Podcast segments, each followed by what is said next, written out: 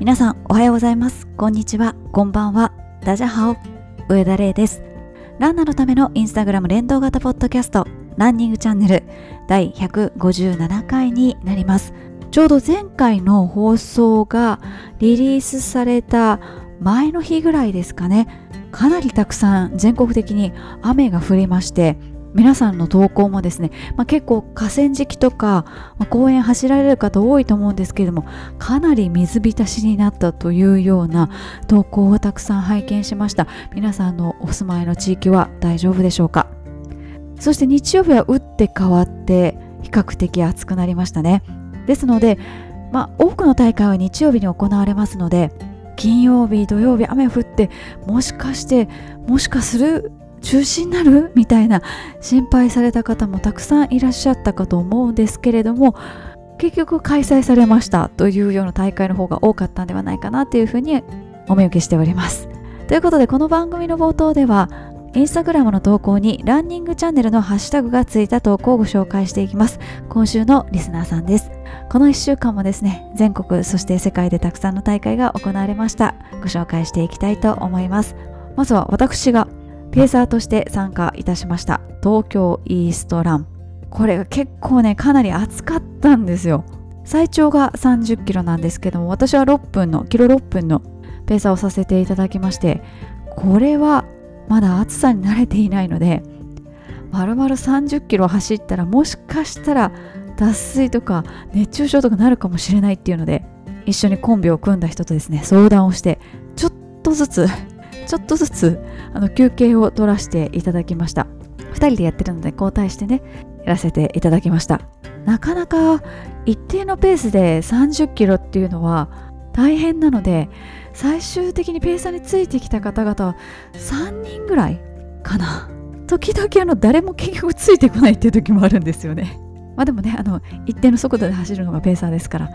そこはねお役目としてちゃんとやらなきゃいけないなっていうのは誰もついてきてなくても指標としてそこに存在することに意義があると思ってやっております。そして他の大会では小松クロスカントリーそして七しぐれマウントトレイル。どういうふうにお読みするのかなと思って関数字の7に時間の G に雨ですね。それで七しぐれマウントトレイル。なんか風情のある名前ですね。そして参加された方が結構多かったのが東根さくらんぼマラソンですね。前もなんか私この番組で言った記憶があるんですけど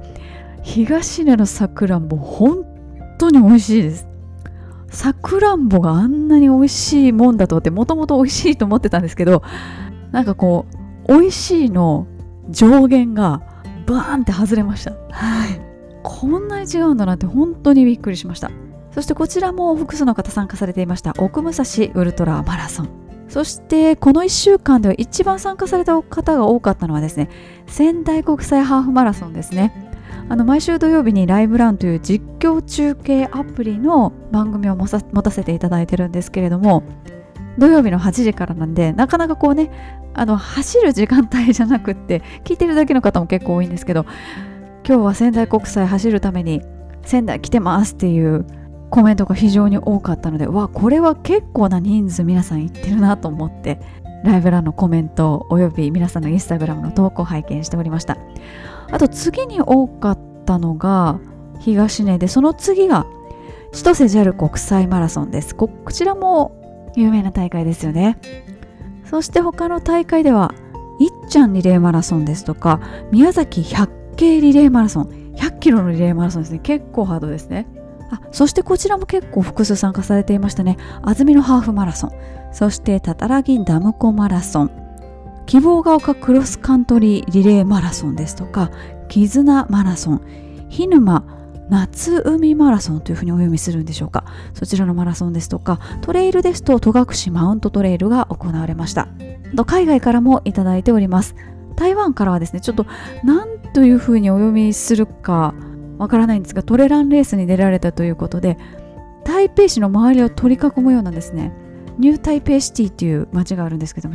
新しい北の市と書いてニュー台北シティですね。その漢字の通り新ベースというふうに言うんですけれどもそちらで行われた大会に参加された方いらっしゃいます。そして同じく台湾からですねノースフェイス100ウルトラトレイルチャレンジということで大会名には100と入ってるんですがかつては100キロの部があったそうなんですが今回は50キロ20キロ10キロの部の3部門だったというような投稿を拝見しました。台湾はですね島の真ん中というか南北ちょうど中心部ですね。結構な山脈があるんですよ。でかなり高い山も 3000m 級の山もあります。なので意外とトレイルはやってます。けど個人的な感覚としては日本ほどは盛んじゃないかもしれないですね。その真ん中のところは山たくさんあるんですけど台北とかから行きやすい山って整備しかも整備されてる山ってもしかすると少ないのかもしれないです。そしてですねヨーロッパからストックホルムマラソンに参加された方もいらっしゃいました。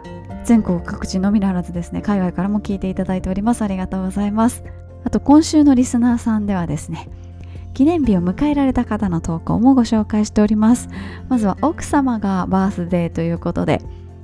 ケーキの写真を上げていらっしゃいました。よくよく考えたら私も最近あんまケーキあ食べたな。イタリアで食べましたね。でも日本のケーキ最近食べてないなと思ってランのご褒美に買いたいと思います。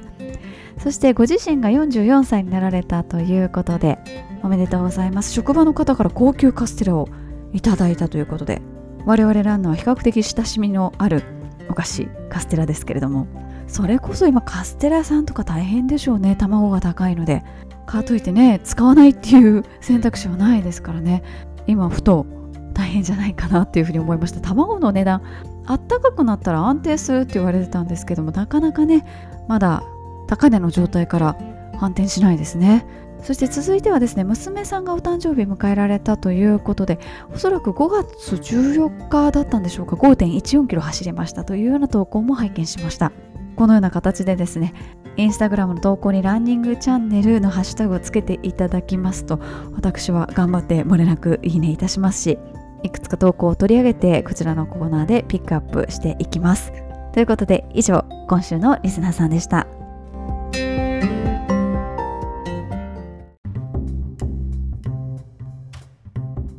それではランナーズボイスのコーナーに行きたいと思います。こちらのコーナーはインスタグラムのストーリーズおよび Google フォームを利用しましてランナーの皆さんからコメントをいろいろ頂戴するコーナーになっております。今回は前回に引き続きみんなの練習靴です。先週放送しました前編ではですねインターバルですとか距離走そしてペース走などその練習に特に特化したシューズというのをご紹介してまいりました。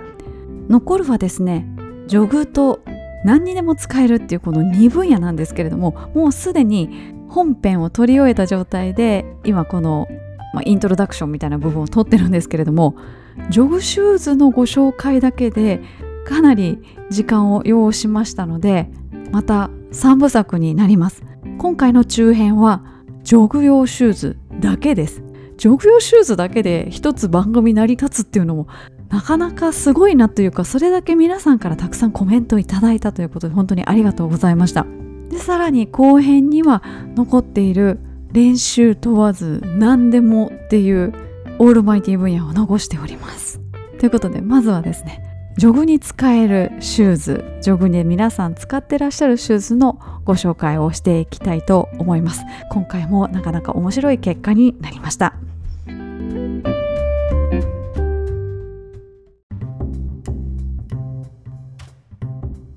それでは早速ご紹介していきたいんですけれども前回のおさらいといいますか前回放送のですね一番最初にメーカー総合順位というのをお伝えしました。そちらをもう一度申し上げていきたいと思います。第5位がアディダスそしてほぼ同率でオン。そこから少し差が空いて第3位がホカ。他につけたのはジョグの王者です。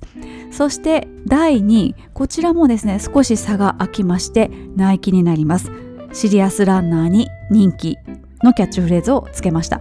そして第1位がですねナイキから10ポイントほどさらに差が空きましてアシックスということでアシックスにはオールマイティというキャッチフレーズをつけております。今回もですね前回登場したメーカーもございますし前回はあんまり取り上げられなかったメーカーも出てまいりますということでこれからまずジョグに皆さん使ってらっしゃるジョグ？ジョグ？どっちですかね？に使われているシューズをご紹介していきたいと思います。もう1位からいきなり発表してしまいます。ジョグで？ジョグで？何回気にしてるねんって話ですけどね。ジョグで一番多く票を得た靴はですね他のクリフトン8です。結果としてですね面白いなって思ったのがまずクリフトンシリーズに集中しているということ。そしてクリフトンと書いた方の中でクリフトンもいろいろ多分あのバージョンがあると思うんですけどもほぼ全員の方がクリフトン8と書いていました。実はこれからご紹介するシューズはですねあのこの後ご紹介するシューズっていうのはこうシリーズもので続いていて結構こうシリーズ同じシリーズだけれども世代が分かれてるっていう靴もあるんですね。そんな中他は本当にクリフトン8推しっていうのがものすごく多いです。そしてですねもう一つの特徴としまして他は今からご紹介するジョグ用途。そして練習問わず何でもというカテゴリー的にはこの2つに集中しました。なので前回はですねあんまりこう他の話出てこなかったと思うんです。というのも、まあ、例えば LSD とか距離走とかそういうところに一切選択肢として出てきてないんですね。もう本当にほぼジョグです。ほぼジョグ用です。これ結果としてすっごい面白いなって思いました。なのでそのメーカー総合順位で、まあ、第3位に入ってキャッチコピーにジョグの王者というふうに書いたんですけれどももうジョグ用途だけで3位に入ったっていう形です。しかもクリフトン8でジョグに使うシューズ第1位に輝いたというものすごいこう偏ってる。あの偏ってるのが悪いとかいいじゃなくって結果としてすごく面白い結果になったなと思って集計していてへえって思いました。ということでジョグにクリフトン8を使ってるよという方々のコメントをご紹介します。ゆっくりジョグで使用していますがクッション性が高いので下りでペースアップしても足に優しいです。他のメーカーと比べるとアウトソールの耐久性がネックです。というふうにいただいております。そして比較的お得だというような観点でコメントもいただいております。レース用のシューズは最新のモデルを選びますが練習用は型落ちモデルで安くなったものを選びます。所詮シューズなのでびっくりするような機能やデザインは追加されないし何よりお財布に優しいので安売り情報を待ちますということで他の方もですね型落ちで安く買えた厚底で足に優しい下りや坂が走りやすいというようなコメントいただいてます。本当に優しいっていうキーワードはこのクリフトン8のコメントにはたくさん出てきます。とにかく足に優しいですとかマシュマロクッションの柔らかさで少しの足の不調なら気になりませんというようなコメントもいただいています。他の方からも気持ちいいマシュマロクッション私の能力でもキロ5分半ぐらいのペースまでは気持ちよく走れます。でもこの靴の真骨頂が感じられるのはキロ6分以上のゆっくりジョグだと思います。この靴を購入してから走行距離が伸びたことからも足にもお財布にも優しい靴ですということでこのクリフトン8をですねジョグ用として愛してらっしゃる方は優しい気持ちいい下り坂が走りやすいそしてお財布にも優しいというのがおおむね皆さんの共通認識として今ランちゃんが共有しました。いやでも本当に面白いなって思うんですよ。メーカーがもうもちろんマシュマロクッションとかこう打ち出してるとは思うんですけど実際に皆さんそれを測れた実感としてコメントをいただいていてそれがレベルとか、まあ、足の形とか違うにもかかわらず共通したものが出てくるっていうのがすごい面白いなと思って。でも共通化したものが出てくるということはそれぞれのキーワードがメーカーさんが意図してたものと同じなのかどうかはわからないですけれどもでもそんなに違いがないんじゃないかなそこを狙って作ってそこがうまく消費者ランナーの方に伝わってっていうなんかすごいいいサイクルになってるんじゃないかなというふうにこのクリフトン8の皆さんのコメントを見て感じました。ということでジョグ部門の第1位はですねクリフトン8他でした。ジョグ部門の第2位なんですけれどもナイキのペガサスシリーズです。こちらは39だったり38だったり、まあ、40も出たばかりですからね。結構そのジェネレーション的にはまんべんなく分かれています。入ってらっしゃる方のコメントをご紹介します、まあ、先ほどのクリフトンもそうなんですけれどもこのシューズに対する信頼感っていうのがやはりこう票をたくさん集めたシューズのコメントには溢れておりまして安定安心のナイキペガサスを愛用していますという方。そして他にはですねナイキのペガサスシリーズを裏切らない。ジョグシューズはペガサス一択です。ペガサスシリーズで新しいモデルが出ると毎回購入していて最近40を買いましたという方。そしてやはり長く履いてらっしゃる方ですね。36から履いてますが何でもこなせるオールマイティーさが魅力ですというふうにいただいています。そして浮気しても戻ってきちゃうというようなコメントもいただいていて新発売のシューズに目移りしながらも結局ここに落ち着いちゃう。そんなシューズです。シューズによってはヒールストライク気味になりかかと部分だけ消耗してしまうことがよくあったのですがこのシューズだとミッドフットで走れるのでソールも長持ちするので相性の良さを実感しています。ちなみに黒のシンプルなデザインを選んでいることもありランニングシューズとして定年退職した後も仕事用の靴として第2の靴製を歩んでくれるコスパの良さもお気に入りのポイントですというふうにいただいています。靴製という言葉は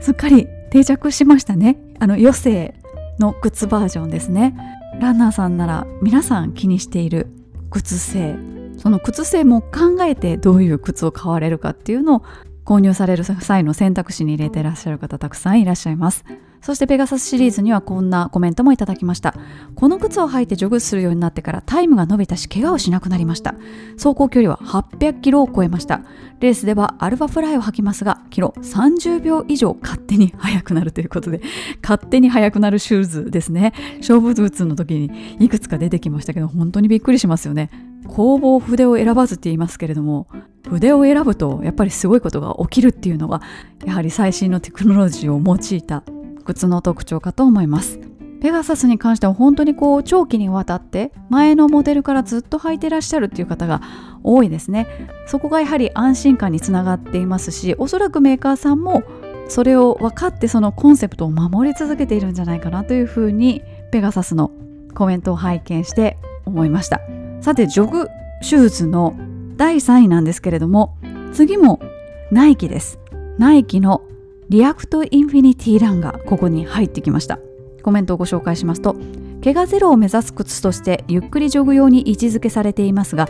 LSD から早めのジョグまで何でも使えますというコメント。他の方もですね怪我をしないというキャッチフレーズのシューズです。ソールがリアクトという柔らかい素材で接地面が広いため非常に安定したシューズで愛用しています。毎回1000キロは走れ日常使いに下ろしますが2000キロ走ってもへたりませんでした。かれこれ5足目です。リニューアルされて現在はインフィニティ3ですが本当は初代のインフィニティが一番好きですというふうにいただきました。そして他の方もですね故障に悩まされていた時に何か良いシューズはないかとネットでいろいろ検索して見つけたシューズです。怪我ゼロを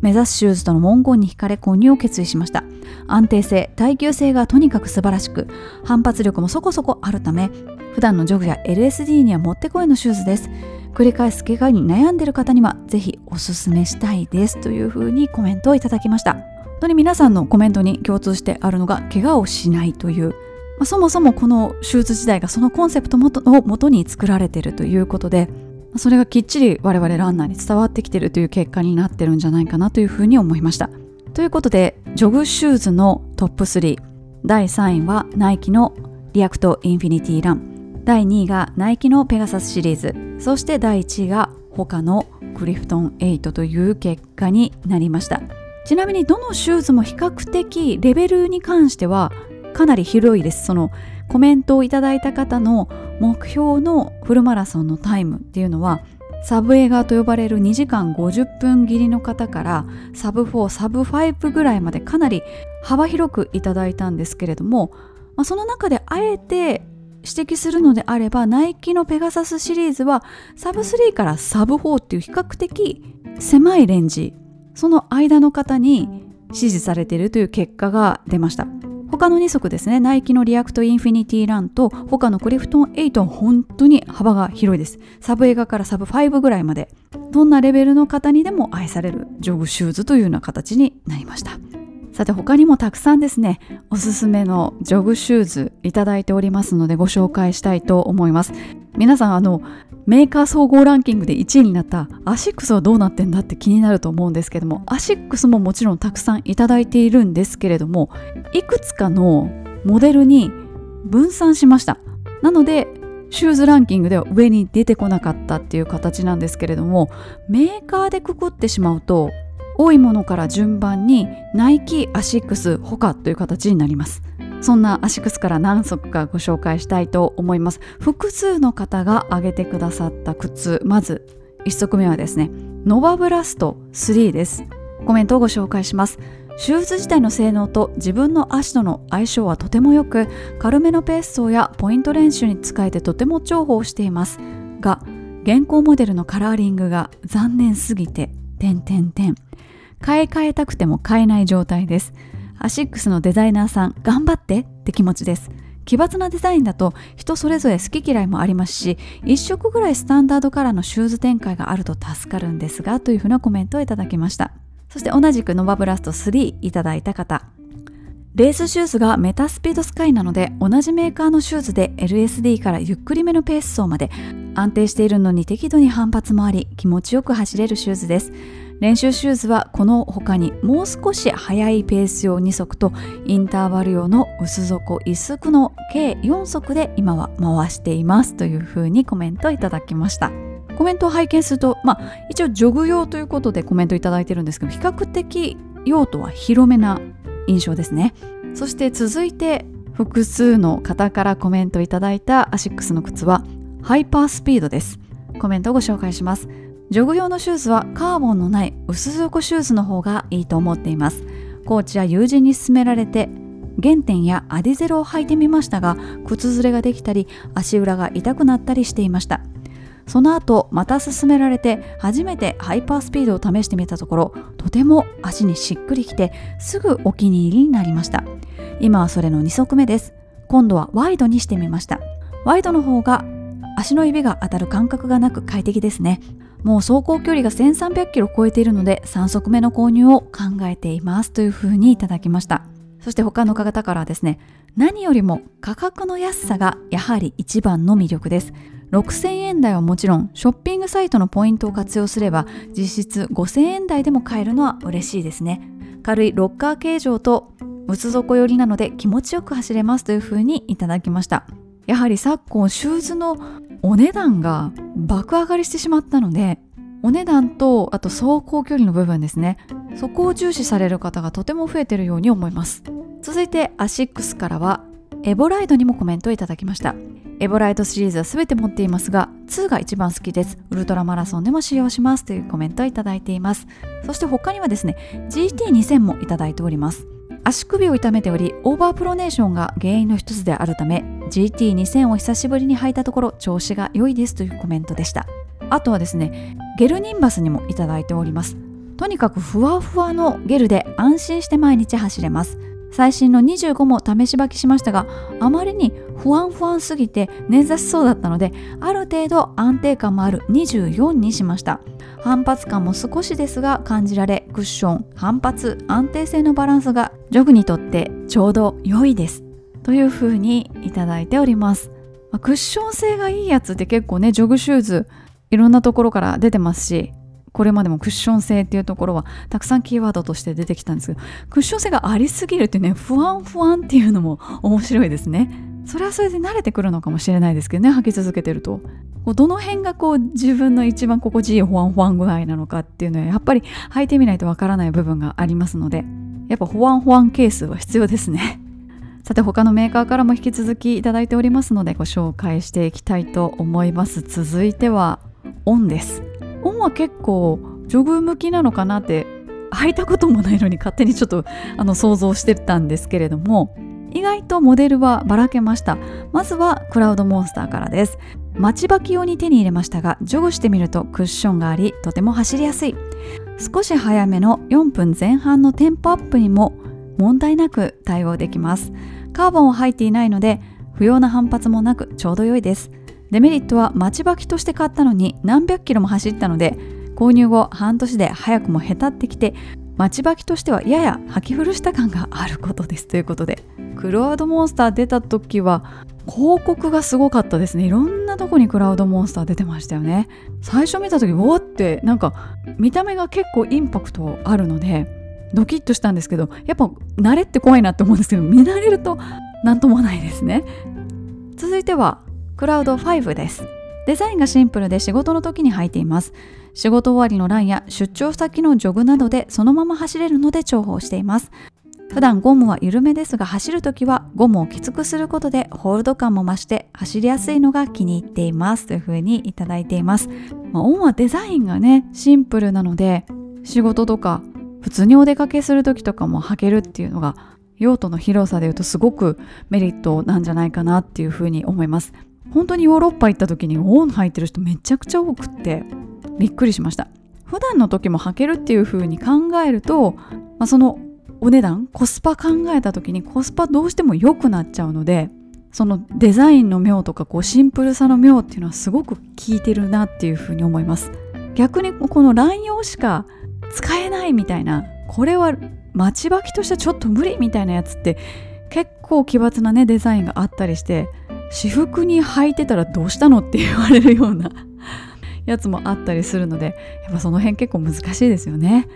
続いてはクラウドサーファーです。ランナーさんの SNS で気になっていたオンを先月初めて買いました。今までのランニングシューズとは全く違う履き心地に一瞬で虜に。ポンポン進んで走るのが楽しいです。オンの他の種類もどんどん気になってきちゃっていますというふうにコメントをいただきました。あの先日ライブランのあの番組で私の番組でランニングニュースっていう番組やってるんですけれども経済ニュースをお届けしたんですね。ブルームバーグの記事で新しいシューズメーカーがですね業績及び株価をですね大幅に上昇させているということで取り上げられていたのがホカとオンでした。ナイキとアディダスはこの1年か2年で見た時に株が下がってんですよね。2, 2割かそれぐらい下がってる一方で確かホカがめちゃくちゃ上げてたんですよね。ホカって言ってもまああのホカをのブランドを持ってる会社があるので他のブランドも他のブランド？他の他のブランド？もうもうどう説明したらいいか分かんなくなってきましたね。デッカーズっていう会社が他を保有してるんですけどもその会社の株は1年間で株価78%上昇してるんですよ。でオンは29%この1年で上げてます。でその一方でナイキは13%アディダスは17%の下げです。でこの他とオンはまだ成長余地があるというふうに見てるアナリストもいましてまだ伸びるんじゃないかと。マーケットでも注目されてその走る人だけじゃなくとも注目されているっていうのがオンおよび他ということで記事が出ておりました。でその記事にはアディダスの業績のことを書いてなくってあのアディダスはそのカニエ・ウエスト、まあ、今はイエさんですね。との関係を解消したっていうそのトピックしか出てなくって。ちなみにそのカニエ・ウエスト今のイエさんはですねアディダスと破談した後スケッチャーズに行ったっていう噂が流れております。直談判しに行ったと。でもスケッチャーズはもうなんかあのそっち系の方で言うとスヌープドッグとかともう結構ゴリゴリにコラボしてたりするので本当に来たとしても断ってると思うんですけれどもなんかいろいろありますね。ね。さてそんなアディダスですけれどもアディダスからですねやはりアディゼロシリーズ上げてくださってる方いらっしゃいます。まずはアディゼロの SL クッションがあるのに安定感もある。他の厚底ランニングシューズはふわふわだが安定感がないのでアディゼロ SL を試してみました。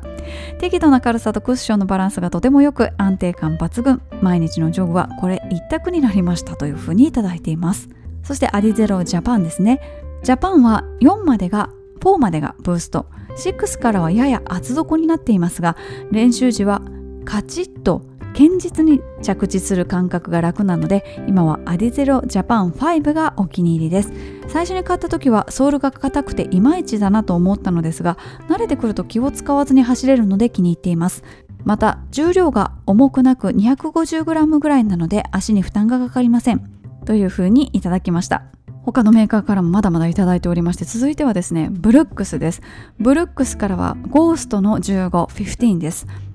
ジョグは不整地とロードを走っています。不整地で足の指が動き爪を痛めて血まめのようになったことから靴屋さんで相談しました。勧められたのはアッパーが足の甲を包む力が強めとされるブルックスのゴーストでした。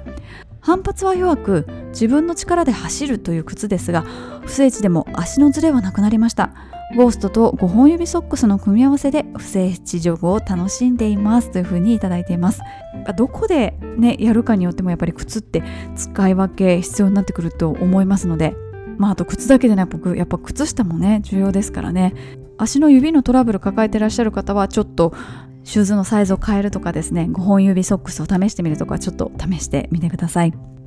続いてはですねアルトラからいただきました。アルトラのトーリン4.5プラッシュ。厚底ではないけどふかふかしていて気持ちよく走るにはちょうど良いですというふうにいただいています。続いては水野から。ウェーブライダー2223です。現行モデルではないのですがウェーブライダー22と23がジョグ LSD のベストシューズです。ウェーブライダーは確か16から24まで履き続けていますが22と23が一番履きやすく2足ずつ買って今でも3足が現役です。良いところはアッパーが柔らかくて足が包まれる感じがすること。耐久性が良いこと。私はかかとの外側がすり減ってしまうか左足親指のつま先に穴が開いてしまうとそれ以上使うのを諦めるのですがこのウェーブライダー22と23は1300キロ走ってもまだ大丈夫です。一足は1000キロ走ったのを機に旅先で捨てたのですが今思えばもったいないことをしました。最近のシューズはお値段も高くなってしまったので距離を走るランナーにとってはやはり耐久性は大事だと思います。ウェーブライダー22と23は走っていて何のストレスもないのでヘビロテしていますが全然へたらないのでもう捨て時が分かりませんというふうにいただきました。水野がお好きな方どうぞ22ウェーブライダー2223名作だそうですのでお試しください。続いてはサッカニーからトライアンフ2020です。今まで履いてきたジョグシューズの中で一番好きです。厚底ソールなのでクッションが良いのは当然なのですが設置感もあり安定性が抜群でしかも反発性もすごいんです。クッション性安定性反発性全てが高次元。履いていてとても気持ちよいです。ベストジョグシューズですというふうにいただきました。あとはですねこんな方もいらっしゃいますということでワラーチビブラムシート 10mm ということでワラーチを自作してらっしゃる方です。コメントご紹介します。私の練習はこれに限ります。かっこ大会は手術で出ますが雨でも気にせず走れるのがいい。先日久しぶりに会った友人夫婦特に奥さんに走っている時の体感が全然ブレないねと褒められ嬉しくなりました。おすすめのランニングシューズはと聞かれランニングシューズどれがいいかわからないけど俺はワラーチっていうサンダルだねと答えると帰ってきた言葉はえサンダルで走ってんの？でした。知らないとなかなか受け入れがたいですよね。ワラーチを使い始めた1年前は平坦な道のりを5キロ走っただけでふくらはぎの痛みがつらかったのを覚えています。健太郎さんのランラボワラーチとマフェトンで聞いたことを真似したりしているし整形外科で痛み止めを打ってもらったこともありましたが厚さを 10mm に変えてからは小石を踏んで怪我をすることはなくなりました。ララムリのように車のタイヤからわらあちを作ってみたいとも思っていますがタイヤの調達がね大変かな。これからもわらあちで鍛えていこうと思っています。どなたかタイヤからわらあちを作ってる人がいたらタイヤの調達方法を教えてください。自家用車用のタイヤはしばらく買えないのでということで。このコメントの中に出てきたララムリというのはですね「ボーン・トゥー・ラン」という本の中に出てくる南米に暮らすですねタラウマラ族のことです。このタラウマラ族の話す言葉でララムリというのは走る民族ということを意味するそうです。でこのララムリの方々がですね履いているわらちがタイヤからできているそうなんですがこれを一般的な普通のタイヤでやろうとするとタイヤの中にこうなんかワイヤーだのなんだのいろいろこう入っていてそのまんまでは履くのが大変だそうです。なので皮むきっていう工程をしないといけないそうです。ちなみにハイタイヤなんですけれどもそれこそあのプロキングとかクリーンアップの活動とかしてるとなぜかなぜか海とか河川敷とかにタイヤってあるんですよね。なぜか絶対あるんですけどハイタイヤっていうのだけをそのゴミじゃなくてですよ探しに行くと見つからないっていうのはこう面白いですよね。一般的にどうなんでしょう？あの車乗ってる方でもうタイヤ変えるってなったら前のタイヤってお店の人が引き取ってくれるんですかね？私なんか全然その辺あの車の知識がないのでわからないんですけれどももしどなたかですねタイヤからわらあちを作ってるという方がいらっしゃいましたらご連絡ください。ということでみんなの練習靴ジョグ用の練習靴をご紹介してまいりました。皆さんが普段履いてらっしゃるシューズありましたでしょうか？次回はですね何にでも使える万能靴こちらもたくさんコメントいただいておりますのでご紹介していきます。以上ランナーズボイスのコーナーでした。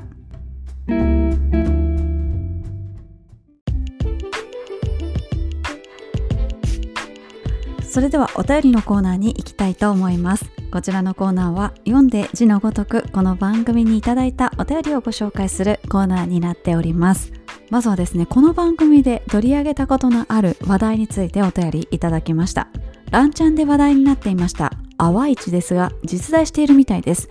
神戸市民だった上田さんならご存知のサンテレビで取り上げてられていました。YouTube でサンテレビ淡路島マラニックで検索すると出てきます。来年チャレンジしてみようと思っています。ということで淡市と言いますのは淡路島一周のことです。よくロードバイクで一周する方いらっしゃるそうなんですけれどもランニングでされる方もたまにいらっしゃるということでそれをしっかりテレビ番組でされてたってことですね。サンテレビは神戸のローカル局でしてあの阪神の試合はですね絶対に絶対に終わるまで延長し続けるというのが都市伝説になっているというか本当にそうやってるんじゃないかなと思います。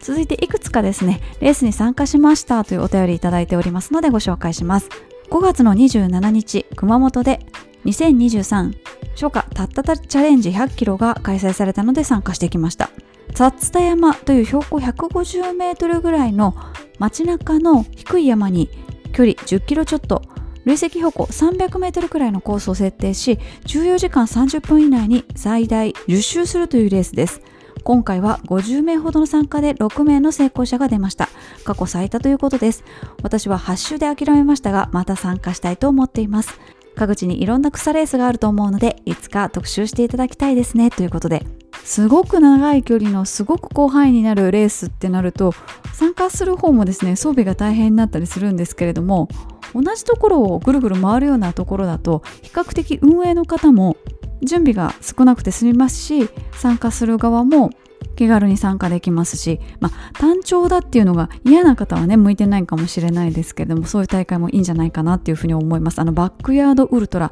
この番組でもご紹介したレースなんですけども決まったコースをですね最後の一人になるまで走り続けるっていうような大会もありますし本当に大会多彩ですよね。続いてのレースの報告です。5月28日に行われた第2回神崎発酵マラソンに参加しました。昨年の第1回大会ではハーフを走りましたが今年は高3の長男小学5年の次男が2キロの分に出走しました。私は知的障害ダウン症のある長男の並走として走りました。途中歩いたり立ち止まったりしながらの2キロでしたがなんとか無事に完走できました。この大会の参加賞は一枚一枚手作業で染め上げていただいた同じ模様は2つとない藍染め T シャツです。参加者2000名ほどの大会ですが街を挙げてのおもてなしが感じられた素晴らしい大会でしたというふうにいただきました。障害のある息子さんの伴走ということでいろいろご苦労もあったかと思うんですけれどもどうなんでしょうか？息子さんもこう2キロ走り終えて達成感っていうのを感じられたら感じてらっしゃったらいいなっていうふうに思いますし発酵マラソンっていう風な名前すごいこうキャッチーな感じなので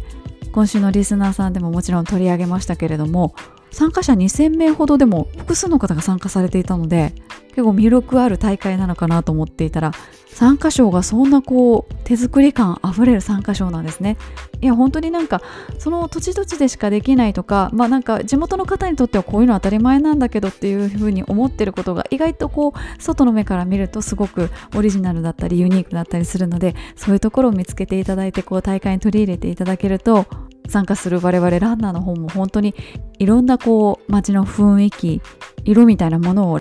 マラソン大会を通じて感じることができますしそういうことをこう感じるとまた参加したいなとかまた別の機会でも行きたいなみたいな風につながっていくと思いますのでおきな大会ばっかりに人が行ってっていう風な形でこう嘆いてらっしゃる大会の運営の方もいらっしゃいますけどもなんとかいろいろ工夫していただきたいなっていう風に思っています。さて続いてはこの大会です。目標に向けての第一歩としてサバ街道ウルトラトレイルに挑戦してきました。と言ってもトレイルは初めてなので本サバはまだ自信がなく今年は半サバですが無事完走できました。事前に筑波山や天王山を走り回ってトレイルの練習を積んでいたのでトレイル区間は難なくクリアできたのですが花瀬から鞍馬までの激下りが答えました。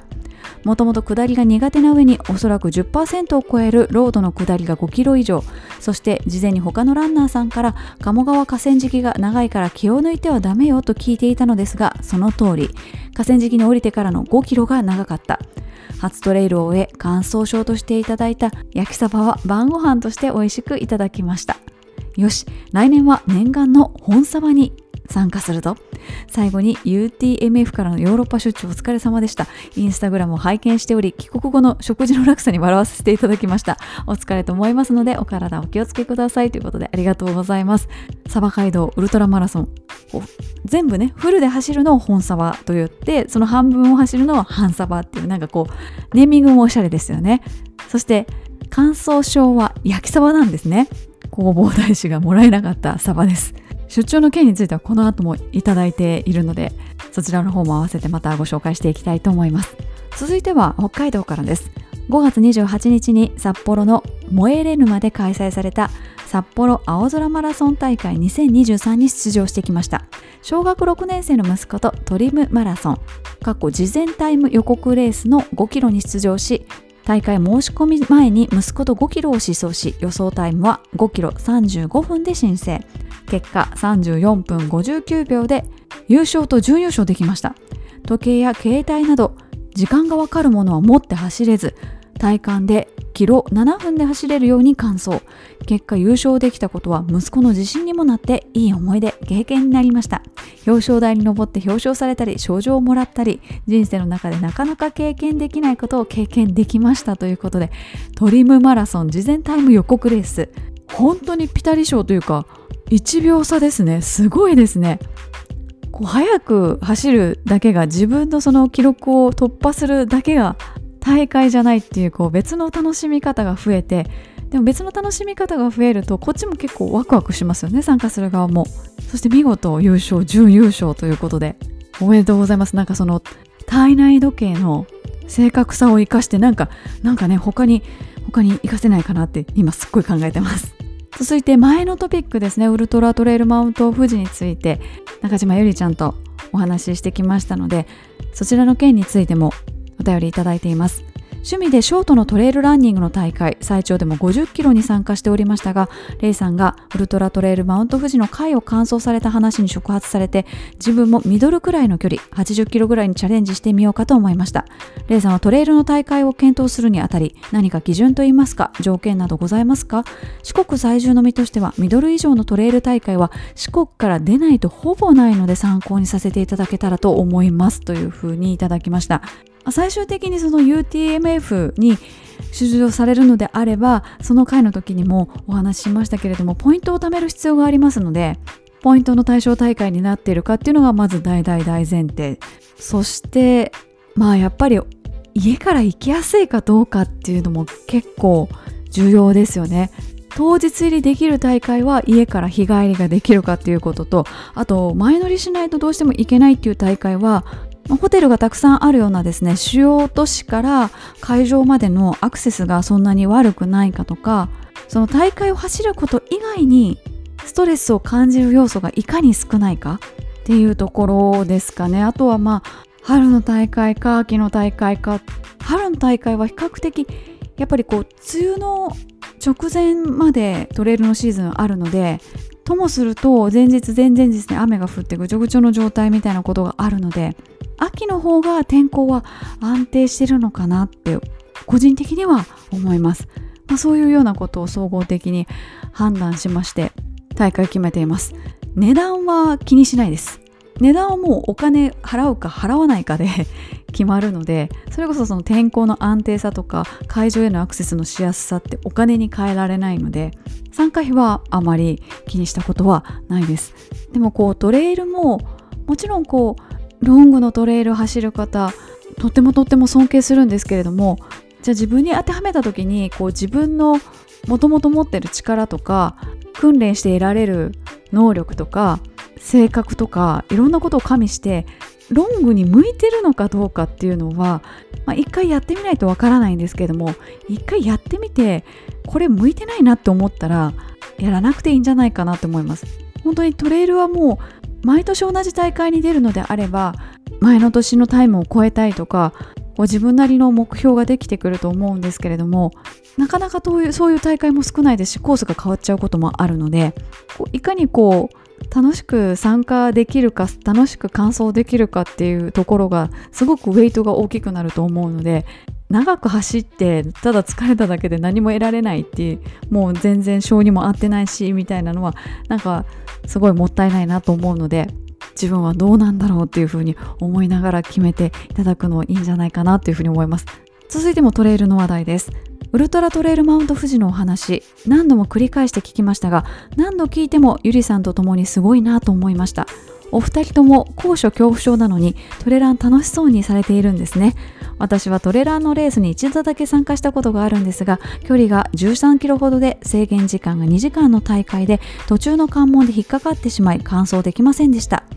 それからトレランが向いてないんだなと思って山に近づくことなく登山も数回したんですが高所恐怖症であんまり好きになれないんです。またチャレンジしてみたいとは思うのですがなかなか一歩を踏み出せません。楽しくトレランや登山できる方法がありましたら教えてください。ということで私も高所恐怖症なんですけどウルトラトレイルマウント富士の場合はもう本当に怖い本当にやばいみたいな場所は2箇所ぐらいなんですね。でそれ以外の場所はまあまあまあ怖いとこあるんですけどまあ普通に通れる場所の方が圧倒的に多いので全体の中のあの1区間2区間だけだと思うとなんとなく頑張れます。で高所恐怖症の場合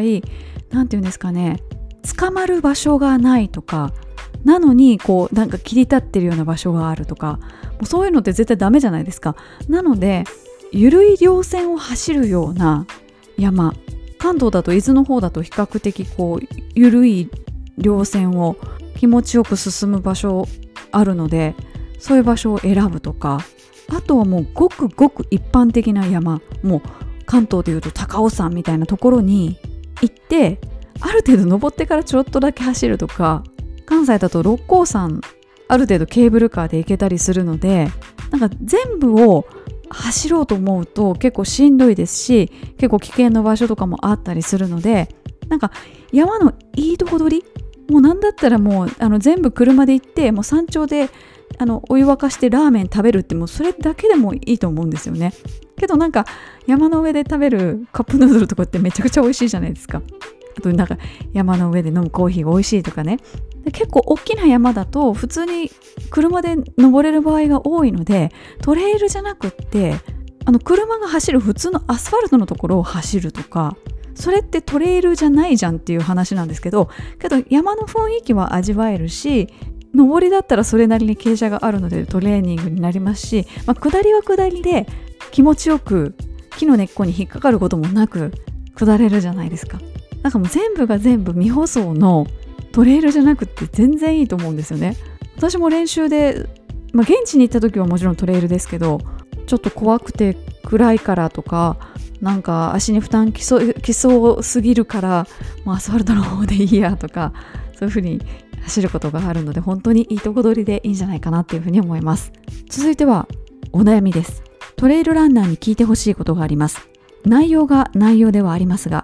マラソンに比べてトレイルレースはトイレの間隔が長すぎて我慢してお腹が痛くなり藪に駆け込み済ませることがあります。良くないのはわかりますが皆さんはどうやってコントロールしているか知りたいです。走る前にトイレに行きますし対策はしていますが長いトレイルは体力よりトイレで苦しむことが多いです。エイドとかは別にトイレがもう少しあればなと思うのは私だけなのだろうかといつも疑問に思っています。ということで確かにショートの大会だとトイレない時もありますしね。でトイレあったとしてもまあ、皆さん気をつけて使ってらっしゃるんですけど結構もうそれまでトレイル走ってきて靴とかドロドロだったりするのでトイレも結構ね汚れてたりするんですよね。で和式だったりするともう落ち着かないですしね。結構大変ですよね。で我慢してお腹が痛くなるっていうのはそのゆるい緩い方なのか硬い方なのかちょっとどっちかわからないんですけれども、まあ、そういう時はお薬に頼ってみるっていうのも一つ手かなと私は個人的に思っていて私はウルトラトレイルマウント富士の時はですねエイドごとに胃薬飲んでました。普段全然あの胃薬飲んだりしないんですけどどうしても上下運動長時間続きますしで行動食はジェルのみ。でたまのエイドで固結物を食べるだけなんですけど普段とはちょっと違う食生活なので何かあってはいけないと思って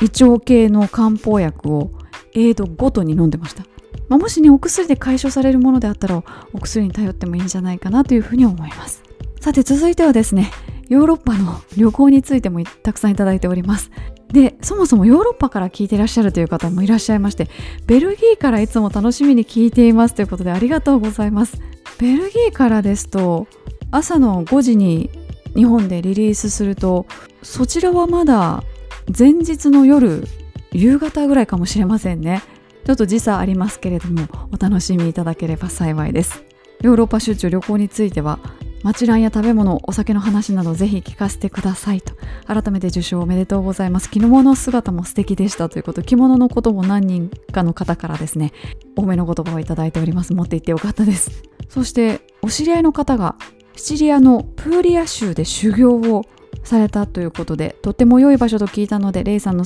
インスタやストーリーズを見ていて私も行きたくなりましたということでシチリア島今思えば2泊3日しかしてないんですけれどもねでも天気が良かったので大変楽しめました。そしてですねインスタでのリア充ぶりに私の出張とは違うなと指を加えていました。BMW ウェルト英語で言うと BMW ワールドに行かれたんですね。あの辺りはミュンヘンオリンピックの会場だったそうですのでスポーツに向いていますね。私が以前飛行機の遅延保証の話題を出してしまったので言霊を呼んでご迷惑をおかけしました。でも旅もランニングも小さなアクアクシデントはそのうち記憶の彩りになりますよきっとということでもうすでに彩りになっております。ストーリーズを見ていただいた方はですねあのどういうことだったのかっていうのはご存知かと思うんですがその今回勤務先で、まあ、一応なんか優秀者みたいな形でグローバルで100人ほどの中に選んでいただきまして。で従業員とゲスト、同僚でも家族でも友達でも誰でもいいんですけど1人連れて行けると。その旅費を全て私の勤務先が払ってくれるっていう形になっているんですがその授賞式がイタリアのシチリア島のタオルミーナというところで行われましてもちろん日本から直行便出ておりませんので私の場合はドイツのミュンヘンからイタリアに行くというような旅程になっておりました。がしかしミュンヘンからですねシチリア島に行く便がミュンヘンの空港のもう滑走路もうもちろん登場して滑走路私はお散歩って言うんですけど飛び立つ前にちょっとうろうろするじゃないですか。その状態の時に向こうの空港が閉鎖されたと。だから飛べないと。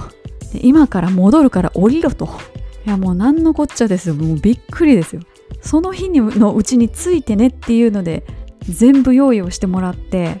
いざ行かんという感じだったんですけれどもシチリア島の空港が閉鎖、まあ、その原因はシチリア島にあるエトナ火山というですね活火山があるんですが桜島のようにちょっとあの日常的にまあまあ噴火しておりましてそれがその日にですねわりかし大規模な爆発があったプラス現地の天候が良くなくてですね普段は火山灰がどちらの方向に飛んでいくかという観測を常に行っているんですけれども天候が悪いために火山灰がどこに飛んでいくか観測ができないと。なのでもう空港閉鎖しますと。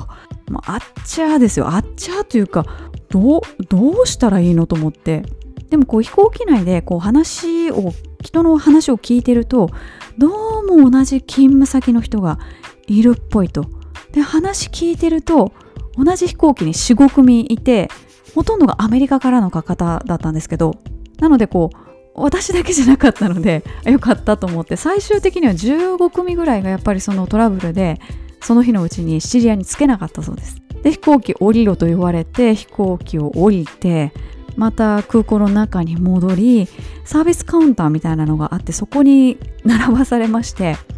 でこう前並んでる人がこうカウンターでなんかこういろいろ手配やってるんですよね。でなんかそういう人たちの話だからまたこう話に来てくれるんですよ。によると次の日の朝同条件で飛ぶらしいと。で私たちはどうもどっかのホテルを手配されてそこに行くらしいみたいな話をですね他の乗客の方から聞いてふむふむと思って。で私も手続きをしてもらってホテルを手配してもらってただですねトランクに預けたスーツケースは戻しませんと言われまして。手荷物ほとんど持ってなかったんですね。手荷物何を持って行ってたかというと保安検査場の中で買った大量のドイツビール。もうすでにシチリア島に行ってる同僚がいるのでその人たちのためにお土産としてドイツビール持っていこうと、まあ、イタリアはどちらかというとワインですからね。シチリアはワインの産地ですから。でも大量にビール持っててそれをリュックに入れていてでももう今日飛びません。ホテルに行きます。ってもう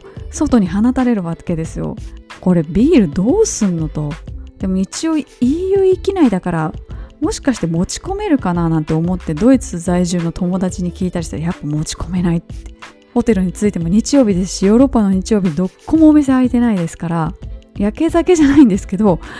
まあそのお酒をですね一生懸命飲みでもヨーロッパの夜は夜はじゃないですね。昼は長いですから9時9時前ぐらいまで明るいんですね。長いお昼。全く全くわからないドイツのテレビ番組見ながらですね。ビールを飲みましたね。でも次の日そのさらに次の日そのシチリア島にいる間は天気ものすごく良くてですね。そして泊めていただいたホテルもとても素晴らしかったですしシチリア島を楽しむことができたんですけどドイツからイタリアに行ってるのでドイツは本当に自動車大国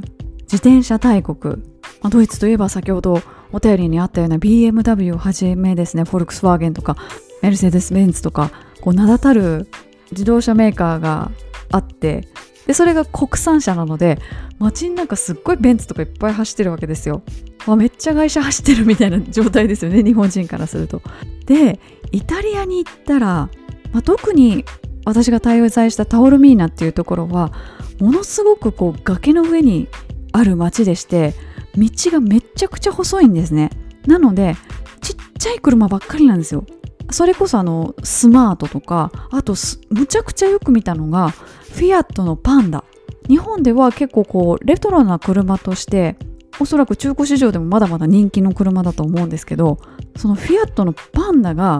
まあ、日本でいうところの軽トラぐらいめちゃくちゃ走っててしかもほぼ全部壊れてるんですよねなんか前の何かが取れてるとか横を思いっきりぶつかられてるとかどこかしらが壊れてるんですよ。どういうことなんだろうと思いながらその何て言うんですかイタリアとクルあのドイツの車事情のあまりにもちの違いにすっごいびっくりしました。あとびっくりしたのは街の中タバコ吸い放題でイタリアでも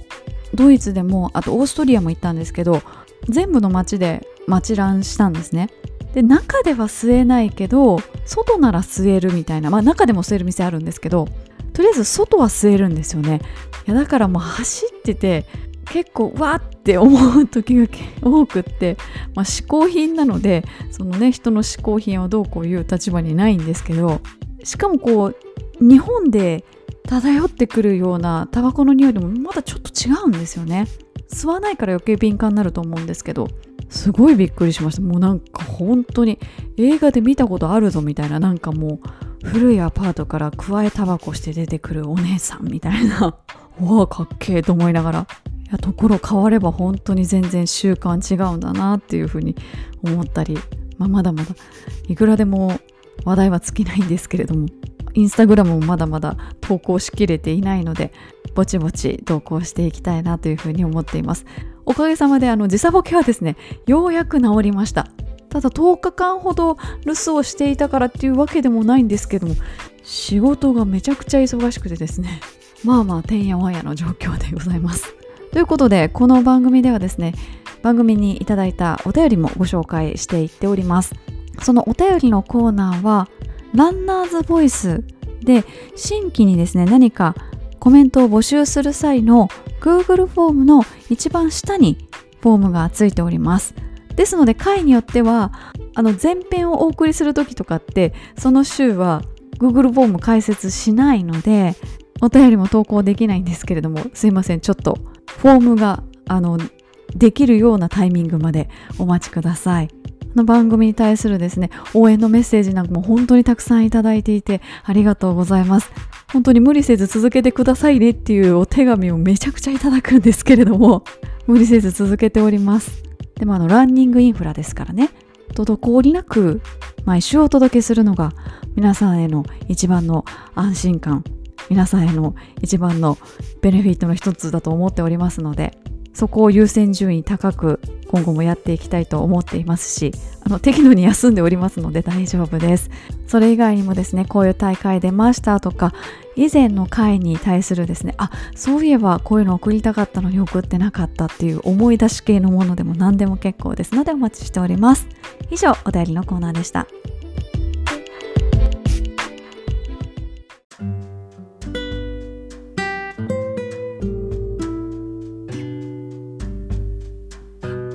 そろそろお別れの時間が近づいてまいりました。梅雨の時期はですね雨が降って走れない。そして梅雨が明けると本格的に夏で暑くて走れないと。なんかこう走れない理由ばっかり並べがちなんですけれども暖かくなってくるとシャワーランも気持ちいいですしちょっと今回靴の特集をやっていますので靴をね新しい靴購入するとやっぱり早く履いてみたい早く試してみたいと思うのでものからモチベーションアップっていうのもいいのではないかなっていうふうに思っております。最近ですねあの特に告知してなくってこうフラッと参加するような大会とかイベントでもですねポッドキャスト聞いてますみたいな風に声をかけていただく機会が本当に増えまして変なこと言えないなって思ってます。ポッドキャストは別にね画面見なくてもいいですしなんか聞き流してるだけで OK なのでふわっとさらっとちょこっと皆さんの生活の中にですね置いておいていただけたらいいなぁなんて思いながらいつもお話ししていますし